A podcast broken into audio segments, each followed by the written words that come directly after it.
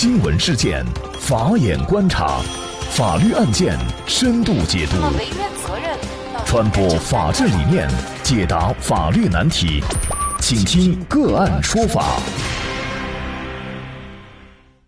大家好，感谢收听个案说法，我是方红。更多的案件解读，欢迎您关注个案说法微信公众号。今天我们跟大家来聊一下吴春红投毒案，十五年以后洗冤释放，刑讯逼供。难追责。根据案件资料显示，警方侦查了解到，河南商丘市的吴春红曾在周岗村经营带锯加工木材生意。因为安装电表和用电等问题，和村里的电工王占胜产生了矛盾。二零零四年十一月十四号早上，王占胜用村里的大喇叭催交电费时，吴春红认为王占胜口气强硬，并联想到以前和王占胜的矛盾，便产生了投毒报复王占胜之恶念。于是从家中取出存放的毒鼠药，带在身上到王占胜家交电费。交完电费，吴春红趁人不备，溜入王占胜家的厨房内，将鼠药投放到厨房案板上的面条内的面粉中。第二天早上，王占胜用面条内的面粉煎了面托，两个儿子食用以后，先后中毒，最终一死一伤。二零零五年六月二十三号到二零零七年十月三十号，商丘市中院三次以故意杀人罪判处吴春红死缓。但都被河南省高院以事实不清为由发回重审。后商丘市中院第四次开庭，再次以故意杀人罪判处吴春红无期徒刑。吴春红的女儿吴丽丽告诉红星新闻，自2004年入狱以来，吴春红一直拒绝认罪，拒绝减刑。她让家人一定要为她伸冤。吴丽丽告诉记者，这个案件除了口供之外，并没有物证能够证明她的父亲投毒。吴春红提出上诉以后，河南高院裁定驳回上诉，维持原判。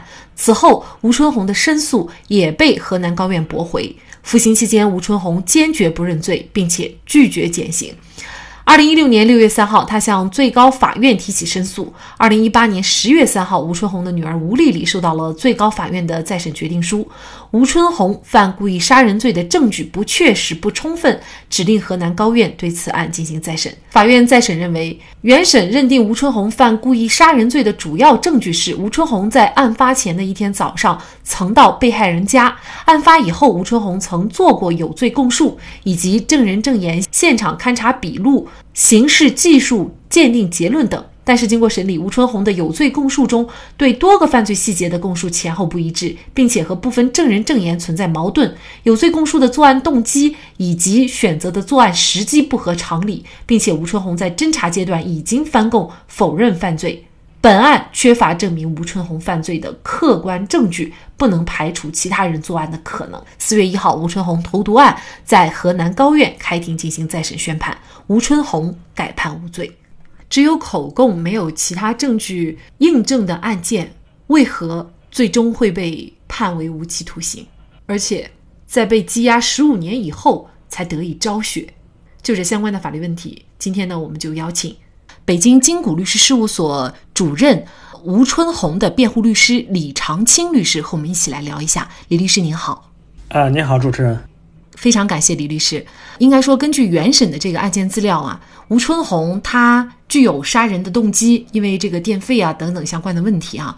而且呢，嗯，他在侦查阶段呢，曾一度承认自己的罪行，但是后来呢，吴春红呢就拒不认罪了，而且一家人也是常年的去申冤。那么他冤在哪儿？他的所有的有罪供述都是来源于侦查阶段。他脱离开侦查员人员这个控制之后，从来就没有认过罪。嗯，吴春红到底冤在哪儿？他冤就冤在他没有犯罪事实，也就是说，这个投毒行为不是他所为。那么，至于说在原审当中所说的这个杀人动机，所谓的两家之间的矛盾也有多种变化。那么，所有的这些矛盾其实都构不成一个人要去杀人的动机，而且那个笔录当中。呃，吴春红和这个被害人一家，这个王占胜一家，在最开始的笔录当中，双方都说没有矛盾，而特别是被害人一方根本就想不起来跟吴春红有什么矛盾，所以这个杀人动机也是不成立的。他的有罪供述，呃，前后也是矛盾的，呃，有多处是不一样的。那么在这次的判决书里边，对吴春红的这个呃供述部分，呃，做了一个详细的论述。他一共做过七次供述，在十二零零四年十一月十九日第一次讯问的时候，吴春红不供述犯罪；十二月十三日第七次讯问时，吴春红开始翻供，所以不存在吴春红具有杀人动机，对行为供认不讳。那么这次的判决书当中都有详细的这种论述。那么也就是说，事实上在第一次的这个侦查的阶段，他是对自己的这个罪行是承认了。那么当时为什么会承认呢？我是在二零一五年十月份接手这个案件，我当时第一次去会见他，他就详细的说明了当时是怎么被刑讯供逼供的。那么我们也会发现，这个案子确实是一波三折啊！就是在二零零五年到二零零七年期间呢，商丘市中院是三次以故意杀人罪判处吴春红死缓，但是呢，都被河南省高院以事实不清为由发回了。重审，也就是在最后，商丘市中院第四次开庭的时候，再次以故意杀人罪判处了吴春红的无期徒刑。那么，事实上，认定一个人他到底有没有罪，他应该是有一个比较充分的证据锁链。当时的这个原审法院一而再、再而三的定罪的时候，又被发回重审，肯定就在证据方面，也就是存在了一些不充分或者不充足的问题，是吗？对，呃，您说的很对，这个原审这种一波三折、四折的情况，其实就反映了这个案件证据不确实、不充分的这种情况。否则的话，河南高院怎么会屡次发回重审呢？这是不可能的。而且他当时发回重审的理由都是事实不清，呃，证据不足嘛。但是在二零零九年最后一次的时候，原审法院商丘中院给他改判无期徒刑，河南高院做了一个维持的一个 裁定。实际上，嗯，直到现在，本案的证据并没有发生变化。原审判决存在的主要问题就是证据的认定问题，它没有达到刑事追诉所需要的证据确实充分的标准。呃，证据不确实、不充分，而且很欠缺。就像这次的判决书所认为的，原来定案的这个证据主要是吴春红的有罪供述部分，那么没有什么客观的证据。形成一个完完整的证据锁链，即便是他的有罪供述，也存在这种前后不一、多处矛盾的这种情形，所以就不能认定。而且这次的判决里边还特别提到了，呃，这个审讯录像，呃，这个审讯录像我们辩护人是没有是没有看到的，也没有拿到。这个法官进行了这种审查，他提到这个审讯录像当中反映出来的问题：，二零零四年十一月二十一日讯问吴春红的录像。该录像显示的讯问地点，也不是看守所的提讯室，而且在录像中，吴春红供述时，讯问人员也未做记录，而是拿着一份已经记好的笔录。这些已经都说明吴春红的这个有罪供述是呃不能作为定案的根据的。我们辩护人从辩护的角度，我们认为不能排除刑讯逼供的可能性，虽然说没有确切的证据能够证明这一点。那么，第一，有吴春红自己的这种陈述，虽然是一面之词，但是也提示提示了我们存在刑讯逼供这种线索。另外，还有旁证，旁证首先是就是他在原来的阶段，他的辩护人陶律师就明确的提到了，在会见吴春红的时候看到他身上有伤，那么当时还给吴春红做了笔录。这个笔录呢，当时被呃看守所的管教发现之后，就当场撕毁了。那么这种情况都记载在这个原来律师的辩护词当中，这个案卷当中我们都能看得到。呃，这是一点。另外就是说，在因为每个在押人员入所的时候都要体检，然后会形成一个入所体检表。他这个入所体检表当中是没有填写任何内容，是空白的。嗯，那么这个情况，呃，就提示我们不能排除刑讯逼供的可能。第一，有可能没有体检；第二，体检医生发现这个满身是伤的情况，如果如实记录不好，呃，如果就是不如实记录，说他没有伤，这肯定也不行，所以就形成了一个空白的，这是我们的一个推测。所以这些线索都提示。吴春红的有罪供述是不可靠的。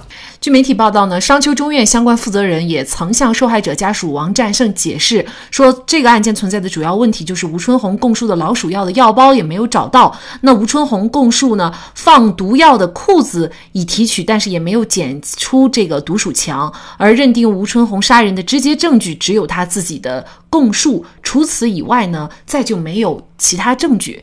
也就是说，呃，在这样一个看似证据并不充分，也没有证据的前后印证的情况下，在三次发回重审，第四次我们就很奇怪，为什么河南省高院没有再坚持发回重审，而是维持了原判，而且呢，在终审判决生效以后，一直到。二零一八年，最高法院的这个再审决定书下发了以后，那么吴春红这个案件呢，才有了一些希望。您怎么看这个问题呢？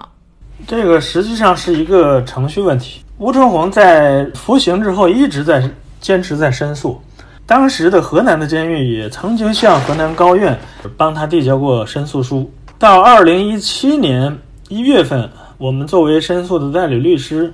在郑州的最高法院第四巡回法庭递交了这个申诉书，这个时候可能才算正式的启动再审程序吧。呃，河南高院没有再次发回呢，应当说是他是按照二审程序进行的审判啊，他是终审法院，他是按照二审程序进行的审判。呃，为了不使这个当事人更长时间的被这种冤枉羁押在这个监狱，我认为。嗯，不发回，直接查清事实改判，这个做法是正确的。其实呢，作为一个终审的案件，启动再审呢是非常难的。那么，您觉得这个案件，因为您是在二零一五年就介入了，法院为什么会启动这个再审呢？呃，我认为这个可能是两个方面的因素吧。第一个是案件本身就有问题，在证据方面，呃，形不成完整的证据链。嗯，这是这是这个案件当中存在的硬伤。第二一个因素可能就是制度方面的因素。我认为制度方面还是有所改进，可能更加注重被告人的这种权利保护，对于案件的这种审查可能更加严格，跟这个因素有关系。就在四月一号，吴春红这个案子呢是真正的得以昭雪。据说呢，他也是泣不成声啊，被羁押了十五年五千六百多天啊。嗯，事后。比如说这个案件当中，我们可能特别关注的就是他的这个刑讯逼供的问题哈，这个责任现在还可以追究吗？如果有线索是可以追究的，呃，也不妨碍当事人去控告啊，因为他最清楚是谁对他进行了刑讯逼供，他本人是可以提的。那么也就是说，在这种情况下，如果要追究当年的刑讯逼供者的责任的话，还是会存在一定难度的。呃，会有难度。呃，我。在二零一八年平反的一个廖海军故意杀杀人案件当中，那个案件当中存在，嗯，非常明确的指向刑讯逼供的证据，就是有一个被告人，他在被拘留第二天就紧急送到医院住院有三十多天，这个有客观的病例进行记载，包括他的伤情是什么样，但是这个案件里边就缺乏这方面的证据，嗯。作为代理律师哈，您也是参与了，算来应该有大概五年的时间了啊。那么现在这个案件终于是有了一个结果，我相信您还是有很多感慨的啊。首先说对当事人的影响来说吧，呃，我计算从他二零零四年十一月二十日被拘留到今天释放，他整个被羁押的天数是五千六百一十一天。你想想，我们人的一生总共才有三万天。那么也就是说，有六分之一的时间，呃，都在高墙内度过了。而且他当时被被拘留的时候才三十四岁，今年出来就是五十岁了。整个这个一生当中最，呃，应该说最容易出成果、最有力量的这个阶段就消失了，是一种很大的人生的一种损失吧。那么对于社会、对于家庭来讲，其实也是一个损失，因为。对于家庭来讲少了顶梁柱，对于社会来讲少了一个很好的劳动力。我其实想对被害人家属说几句话。他们的家庭呢，在二零零四年也遭遇了这种巨大的不幸，一个孩子死亡，一个孩子受伤，这是非常痛心的事情。他们当然也希望能够探寻到案件发生的真相，这是我们都能理解的。但是呢，这个事情是谁干的，就要让谁来承担。如果不是吴春红干的，不要冤枉无辜的人。我相信这这个也能够得到被害人家属的这种理解。被害人家属能不能理解这次法院的判决？呃，我是有担心的。呃，我希望就是说，不仅仅是吴春红在法律上被判决无罪。我也希望两家的关系，呃，能够呃消除误解，化解仇恨，能够恢复正常的关系。因为大家都是同一个村的村民，以后还要相处。的确，命案需要侦破，甚至是必须要破。但是，尽管在命案必破的要求下，也不能够以冤枉好人为代价。有研究表明，刑事上的冤错案件基本都和刑讯逼供有关。尽管最高人民法院、最高人民检察院、公安部三番五次发文重申严禁刑讯逼供，但是刑讯逼供还是屡禁不止。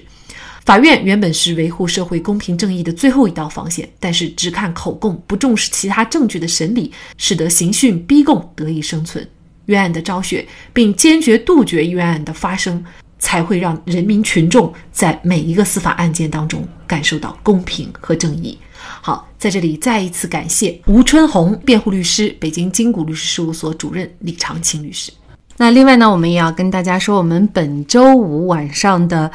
八点钟，也就是四月三号晚上的八点钟，我们个案说法呢继续会开通直播。那届时呢，我们会邀请云南大韬律师事务所副主任、婚姻家庭法律事务部主任、国家婚姻家庭咨询师谭英律师做客直播间，就着大家所关心的离婚如何多分财产以及如何争取到孩子的抚养权的相关问题开通直播，欢迎大家届时咨询。那事实上，大家平时如果想得到资深律师的一些建议的话，是非常难的。那所以呢，也希望大家那么在我们周五的直播过程当中，抓住机会咨询、听取资深律师的建议，这样呢，也会使您的维权少走弯路。